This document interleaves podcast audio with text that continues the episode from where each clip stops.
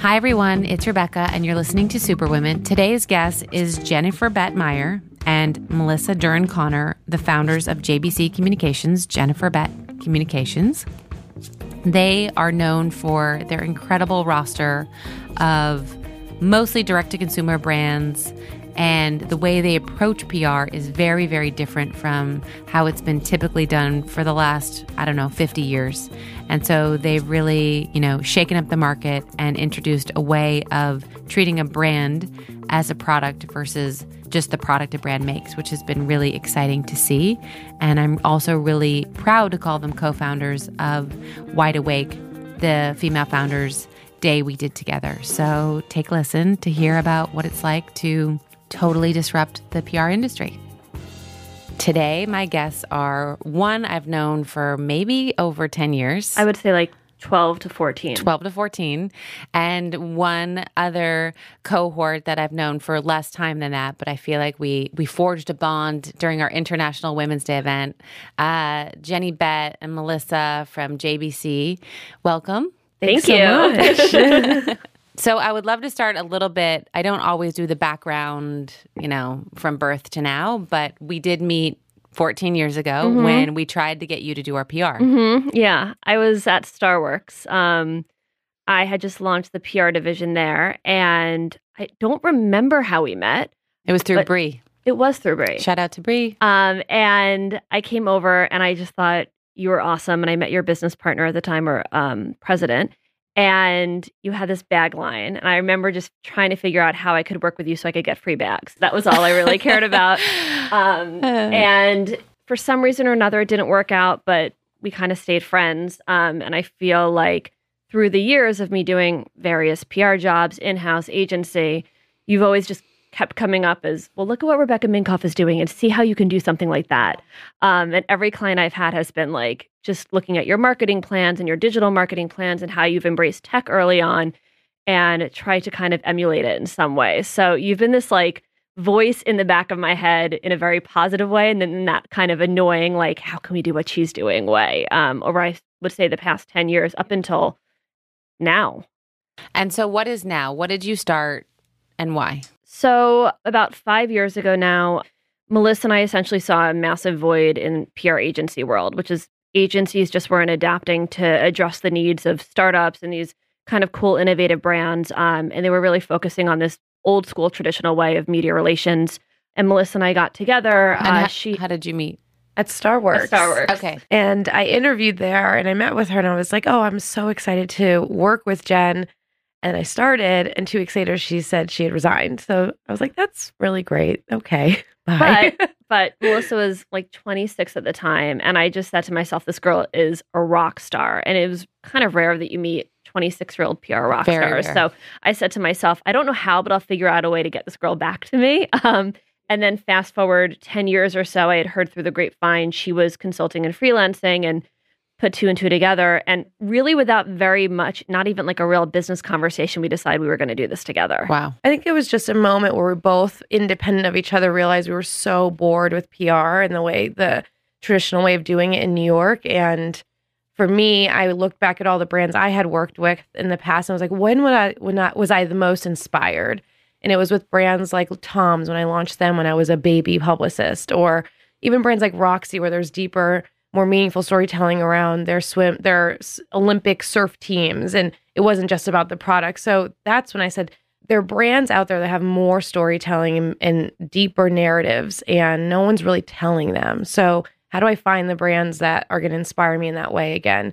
And that's and literally when that kind of revelation was happening is when Jen and I reconnected and we kind of started doing what we do. Yeah, uh, and I also think what we were seeing is there was a lot of women launching brands and they were constantly being compared to these startups run by men, you know, the Warby Parker of or the Casper of. And those brands are fantastic, but we wanted to, you know, shine a light on these women owned brands and these women founders in their own unique way. So, you know, to this day, I think 85 to 90% of our roster is actually female run brands, which wow. is super exciting for us as a female run brand ourselves. So we we kind of linked up five years ago and and started JBC and had no idea if people were going to respond to it because it's a very kind of unconventional way of doing PR and it takes a little bit more time and creativity and energy, and our approach is very different.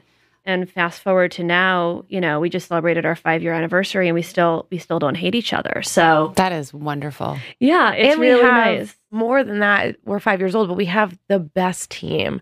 Everyone says, like, what are you the most proud of? It's not, I love our clients and they're unbelievable that they believe in us and want to be our partner. But when I look around the room and say, these people have chosen to, out of any place in New York City to work, to work with us, I feel immensely proud because they're unbelievably talented. They're so smart. And I think they're of the best in the business. So I think our team, that's been the hardest thing to put together. But when we look at it, that's what I'm I'm the most proud of, in addition to obviously working with Jen, but also and also our amazing roster. But these people are unreal. Yeah, and it's also a team of um, our entire senior and executive team are women, which is great. So you have a great team, but that's very rare. It takes a long time. I know for us, we've gone through awful people. Yeah. Um, that are just not right fits, or they're criminals, or they're Yeah. liars.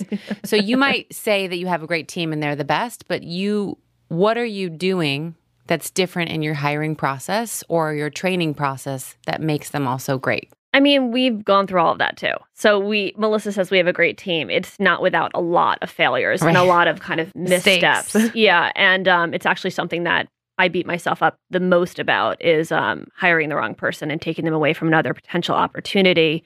Um, and then and not working out with us. So I would say the number one reason it doesn't work at JBC is they say they can't, you know, keep up. Um, we work at kind of a rapid pace, and um, it's not for everybody. And our approach isn't for everyone. So a lot of traditional publicists that just are really kind of focused on product, it's not the best fit for them. So that it hasn't worked out. But the team that we do have, we just we really ask the team that we have currently to interview them. So it's not just Melissa interviewing someone or me. Actually, Melissa doesn't really let me interview people anymore.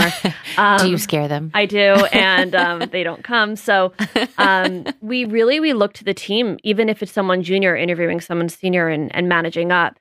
They're usually the best people to evaluate if someone's going to be a good fit at this point, um, because Melissa and I are only two people of a team of 26. So we have to kind of get everyone's take on someone at this point. And something I, I realized really early on that I didn't realize was going to be such a big part of this process was also finding culture fit. Um, Totally. I think early on, I was really just looking at what's your skill set? Are you going to be able to just competently do this job? But then having people join who culturally did not fit, it's so disruptive because, especially in the beginning, we were such a small team. If there's a personality conflict or unfortunately someone who like you have to want to be a part of the JBC culture. You have to want to be active and a cheerleader and it's it you can't work in a silo. Right. Um so under realizing that really early on it's it's 50% having the skill set and 50% just having that kind of personality that we know will gel Yeah. um is just as important. And was the culture something that evolved over time, or you two kind of said this is the type of culture we want to have? Because I know for us, it's shifted a lot. It was like a culture, then nothing, and then now we're trying to create it again. It's, Yeah. it's shifted. I mean, it's something we've been passionate about since day one because we have both worked in horrible jobs and places and agencies. And we kind of looked at what everyone else was doing wrong and said, how can we not replicate that?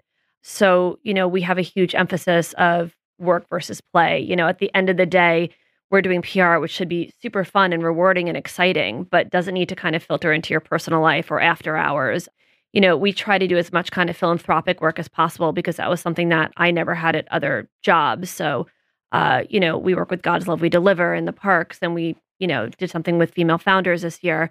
So we try to really remind people that this is just a job. It should be great. It should make you happy. It should make you feel fulfilled every day. But at the end of the day, you should be, you know, focusing on something bigger Yeah. and something more. And I, that's something I did not have um, at my yeah. past jobs. in the beginning we de- when we were deciding to make our first hire it was like this choice like do we just stay the two of us and just kind of do this forever or do we have bigger ambition and want to grow? And when we were making our first hire we said we don't want to everything that we've experienced in the past that was negative about work experiences we never want to be that place of business. So and we've messed up along the way and mm-hmm. have become that for a minute and then course corrected.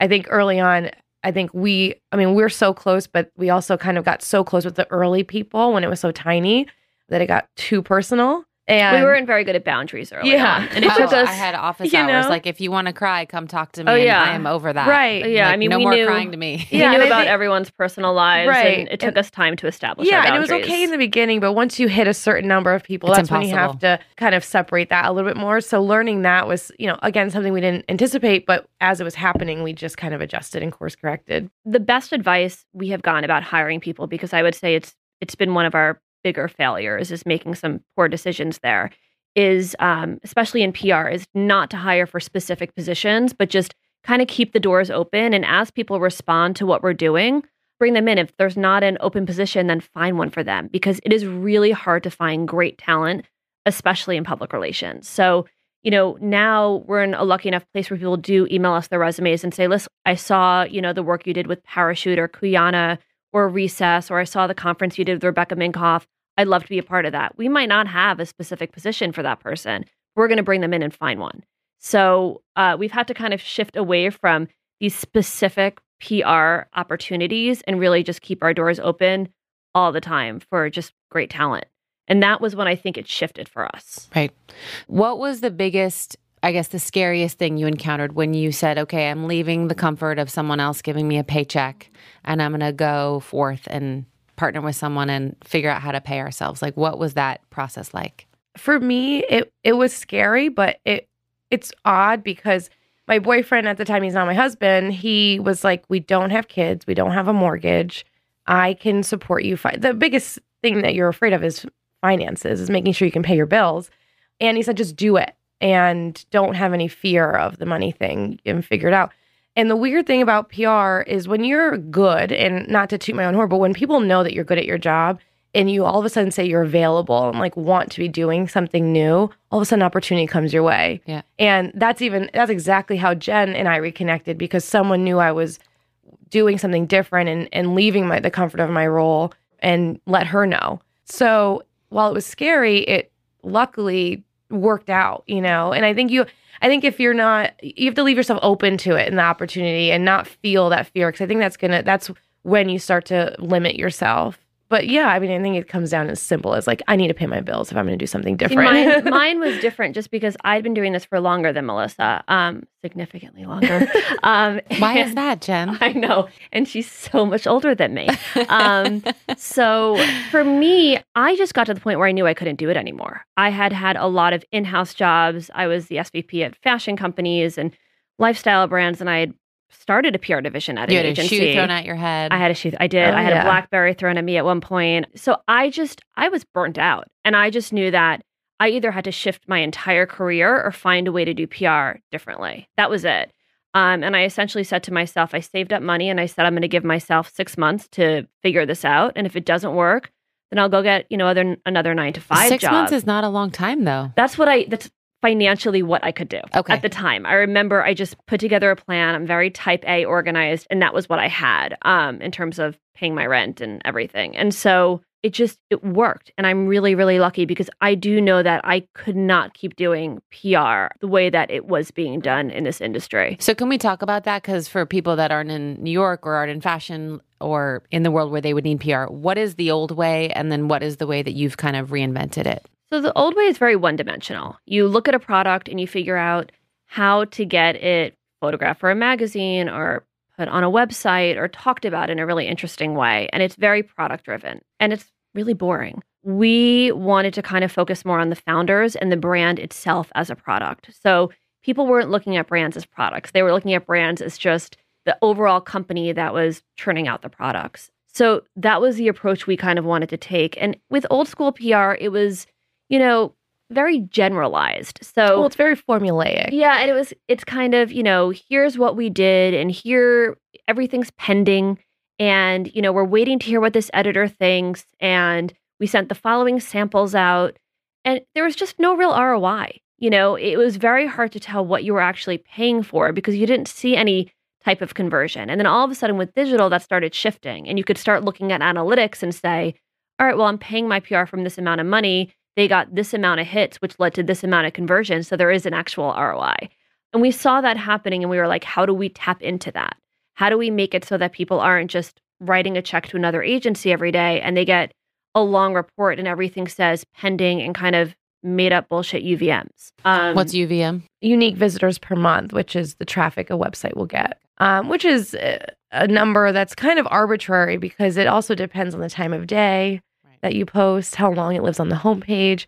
So, what we do is we take a much more data driven approach to how we value what we're doing for our clients, too. So, not only, yes, we're sharing what that UVM is or what that traffic potential is, but we're putting some qualitative um, numbers around our press too. So we're looking at it like what was the tone of the article or the story? What was the share of voice? Were you the leading brand or the leading thought leader in that? Was it a top tier outlet? So I think we take the way we look at press too and try to show the real value of it um, in a qualitative way, not just quantitative, because it actually is very hard for us to report quantitatively. It's actually on our brands that tell us, hey, we got that story in the New York Times and our traffic increased 300% that day. That's how we know outlets are sticky and they work. Um, because that also helps us adjust our strategies literally on a day to day basis, not a monthly basis, not a quarterly, on a day to day. And getting fed back that data is really important because if an outlet's not working for one brand, but it works for another, we then try to understand is it the industry or the market they're in? Was it the kind of story was so different that we need to be do deeper storytelling with that outlet for it to perform better. So we're thinking about this all the time. And I can guarantee traditional agencies are not. And I think the brands that work with those agencies also sometimes don't want what we do. And that's Right. okay too. I mean, we have we work with a specific kind of brand who is on a really fast growth trajectory. A lot of them are venture backed, so they have a lot of KPIs to meet and PR is usually one of their biggest drivers and biggest investments for them to grow and their investors are looking at what PR is doing. So we have to make sure we're looking at it through that lens too is how are we driving traffic? Are we creating thought leadership in this brand? Are they compa- are they the number one brand in their space whether they are competing with incumbents or other startups? And if we can't say yes to a lot of those things, then we have to adjust our strategies really quickly. So we then the idea of being nimble is really important in what we do and the brands that we're working with specifically. So that's why it's different. I think the traditional way isn't abs- obsolete. I think it works for a certain Yeah, kind of brand, and we're just doing something very different for the brands we want. I think what's so what was so good about what we're doing is it was those brands that we're working with were popping up five years ago and only had those traditional opportunities when it came to PR partners and realized they needed more. So it was more us evolving with the brands that were um, starting to pop up versus changing all of PR across the board um, because our the way we do it is not for every brand 100%. And also Yeah. they don't need it. They don't all need what we do. And and by the way, we didn't figure this out until like year two, year two point five. In the, I mean, Melissa and I both come from very traditional fashion backgrounds, so we were used to that traditional approach and used to fashion, which can be a very traditional industry and one of the late adapters to this um, approach. And so, in the beginning, that's what we did. We did what we knew, and it took us kind of meeting with these brands and and meeting with these people and meeting with editors to figure out how we needed to kind of um, transition into a different type of approach. Hey, it's Kaley Cuoco for Priceline. Ready to go to your happy place for a happy price? Well, why didn't you say so? Just download the Priceline app right now and save up to 60% on hotels. So, whether it's Cousin Kevin's Kazoo concert in Kansas City, go Kevin, or Becky's Bachelorette Bash in Bermuda, you never have to miss a trip ever again. So, download the Priceline app today. Your savings are waiting. Go to your happy place for a happy price. Go to your happy price, Priceline. So I would love to touch on some of the harder parts of this, and each of you might have a different answer. But like, what has been some of the of the most challenging or unexpected challenges or failures you've had along this journey? Well, I'll do one personal and then one that's more focused on the business. So, personally, I am a very good publicist and a not very good manager. so, and I'm the managing director in addition to being Jen's partner. So, that's been a personal challenge for me is how do I become a better manager on a day to day and What um, what what about managing? Like, what's the part that I'm- you're not good at? I'm super impatient. I'm I want everything done in the blink of an eye. And I think I'm because I'm so busy and I have a lot going on, I'm also super direct and don't add the flowers and the hugs and kisses. I fucking hate the flowers. I add the flowers sometimes. And, Really? yeah, Jen's the mhm. flowers, which is nice. And I have to realize that some people are completely work well with my direct approach and I know who they are. and some people need more of the flowers and hugs and kisses. And one thing I learned is that in one way they have to all adjust to work for the way we need them to work because at the end of the day we're the leadership but we also as managers have to adjust for the way they best operate too so learning that has been very hard over five years but i think i honestly think having a kid has made it a lot easier because it puts things into perspective so um, i don't take it as seriously anymore and i allow myself the freedom to adjust and to have a little bit more um, fluidity with people versus being so rigid but that's personally been the hardest thing. But as far as the business in general, I think it goes again back to talent. And the biggest challenge has been finding the right people and feeling like a failure when we make a bad hire because not only are we disrupting our team, we're disrupting our clients, we're also disrupting that person in their career. And and it doesn't feel good. And we, I think we do a good job of trying to create um, the most seamless transitions in and out if that happens and protect as many people as we can but it still feels doesn't feel great when we know we've created such a ripple effect by making a poor decision. You? So on a personal level i my biggest thing is i'm way too emotional when it comes to this which i don't think is a bad thing but it's been difficult because melissa is very kind of steady and strong and i take everything very personally. I think because my name's on the door i think it's a personal attack if someone doesn't want to work with us or someone doesn't want to work for us or if someone has a negative experience at our company, I cry myself to sleep. It kills me. Um, so I've been working on that um, because it's really not helping the situation to get that invested, but it is part of who I am. And I think it's part of what makes JBC JBC are my emotions. On a professional level, on a professional level, I mean, there's been a lot of really hard things. Um, I feel that I haven't actually trusted my gut as many times as I wanted to because we have a lot of voices in our ears. And in the beginning, there was a lot of men telling me kind of what to do. Before Melissa even really kind of was fully engaged and I was launching this business, I had a lot of, you know, my dad and my brother and business mentors, all men, um, kind of telling me how to do this. And I knew I wanted to do it differently. So it was about trusting my gut. And I didn't have that confidence in the beginning. And now I think I do but that was that was tricky is to be able to kind of develop this ecosystem of people that I could support and that I could turn to um, for advice. And a lot of that was about finding fellow female founders. Again, when I launched, I didn't have a mentor. I never really have, unfortunately. I never had that boss who taught me everything I knew. And so it was about, you know, 15 years later saying, well, who's going to help me make these decisions? Who's going to help me find a great accountant for a small business? And who is going to tell me if this is the right brand to take on. And, you know, luckily I found a business partner who really became the other half of my brain. But we've kind of developed this ecosystem of women that we can go to with those questions. In the beginning, we didn't have it. And I think you can kind of tell looking at our business how it's changed when that kind of ecosystem was developed. And how many other women are in this ecosystem of like people you reach out to? I mean, over 20 to 30 including wow. you. I mean, there's there's just a lot of really amazing women at, at different points in their career. So, right.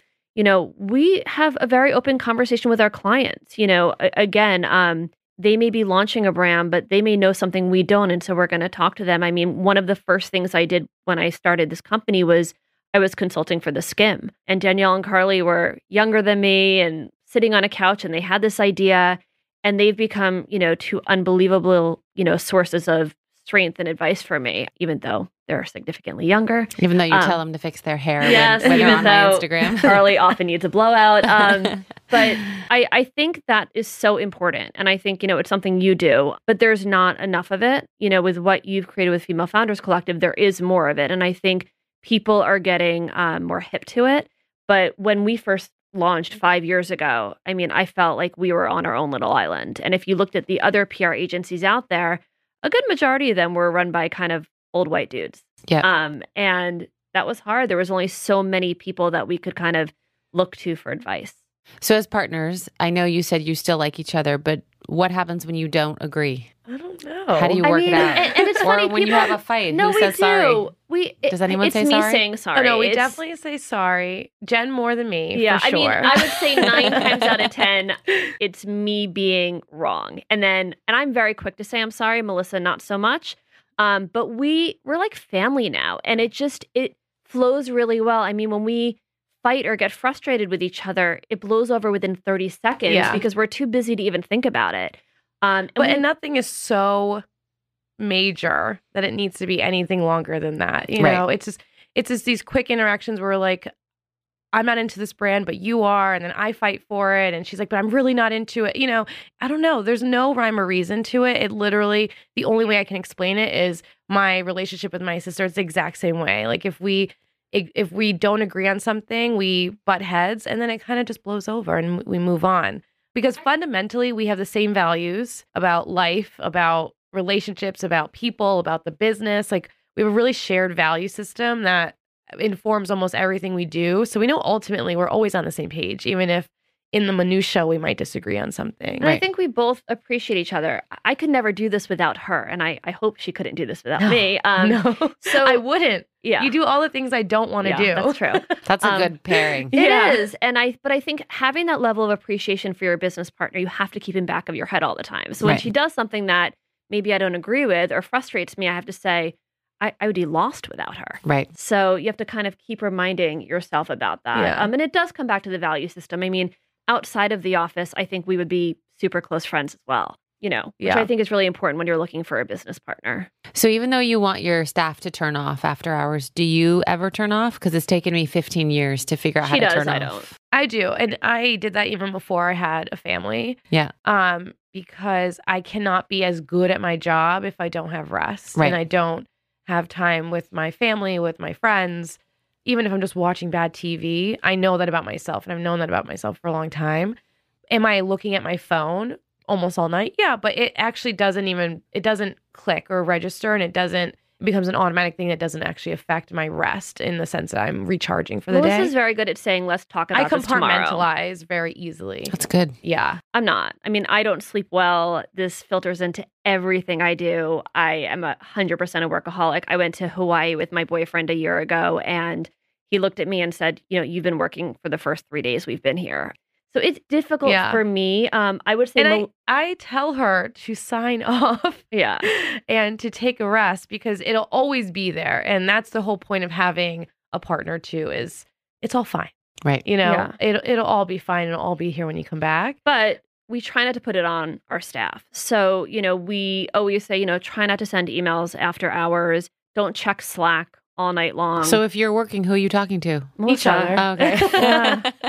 when I say I shut off at night, I don't shut off from Jen. Like right. that's a 24/7. I think Mhm. I talk to her more than You talk to your husband. oh yeah, Oh, that's. I mean, I talk to a lot of people more than I talk to my husband. Same. I love Sean, but no, I talk to her. We talk all day and all night. I mean, this is just as important as my family, just as important as my baby. I, this is our livelihood. It's also our passion, so it doesn't feel bad to be talking about it all the time. But I do think it's important to have balance, and we definitely have set like really specific restraints around like our team and how much they need to be working past 6:30. I mean, I'm fine not hearing from them and again until 9:30 the next day. So they work really hard from the time they're in the door and the time they leave. So our expectations are not working all day. So I have two last questions for each of you. What would our listeners be surprised to know about you? It can be personal, it can be professional. I sometimes will say something embarrassing. I was trying to think of something, but I I'll, I'll keep thinking. But maybe you can. I'm trying to think about something embarrassing about you. Like, I was like, what was her hair like when I first met her? Oh, God, it was frizzy. No, no, you've you've always had good hair. It doesn't Um, have to be embarrassing, but it does make people laugh. Um, okay, so we actually do something in our office. When someone starts, we do two truths and a lie. And I will say the information we've gotten out of our team, figuring out the crazy things they've done in their past life. Um, I usually use this one and I'll share it with the world, which is when I was a junior in high school. I was in a Junior M.A.F.I.A. video with Biggie Smalls and Lil Kim. Wow. Mhm. Were you dancing? I was I was an extra in a high school party scene um, with my friends, and I hate saying that because now the people that do know me will go on YouTube and try to find it, and you can see me in a very tight turquoise top and frizzy hair. Love it. but, I'm going yeah. after this. But yeah, that's Yeah. usually my one of my the truth that I use in that game, and no one ever gets it because I'm like you know a dorky Jewish girl from Westchester. Yeah. Yeah, I people who know me probably would not be surprised by this, but people who don't know me might be. Um, I competed in beauty pageants when I was in high school. wow. Nice. And if I'm remembering correctly, and I could be wrong, don't fact check me. I'm pretty sure I was third runner up in Miss Teen Connecticut And if I wasn't, that's okay too. But I did do it, and it was really. I don't think there's one person who knows you that would be surprised by this. I'm surprised. Really? Yes.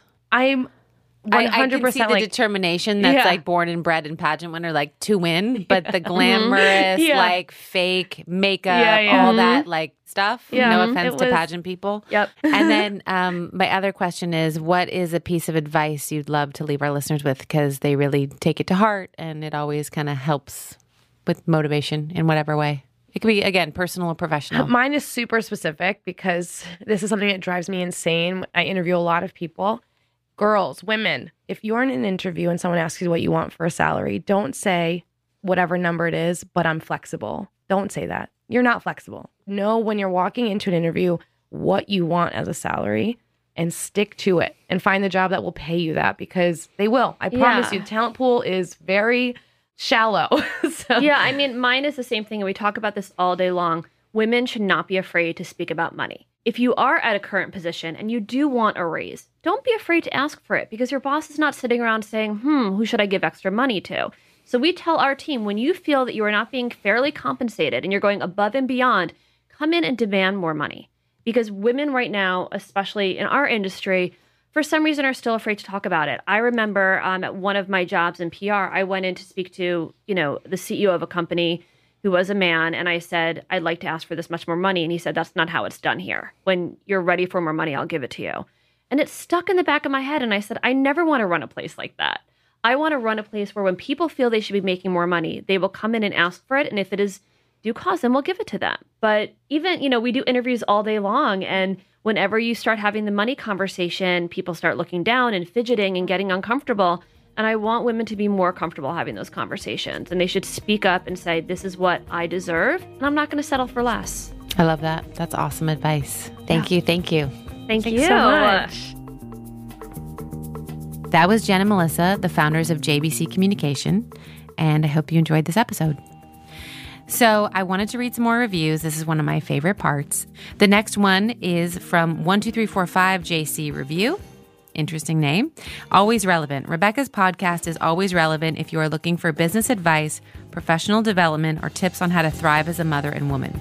Ongoing content and special guests always keep me coming back for more. Her latest podcast featuring her mom was everything you needed to hear about raising strong kids, balancing your life, and being okay with who you are. Thank you, Rebecca. You've been my morning inspiration during my daily commute.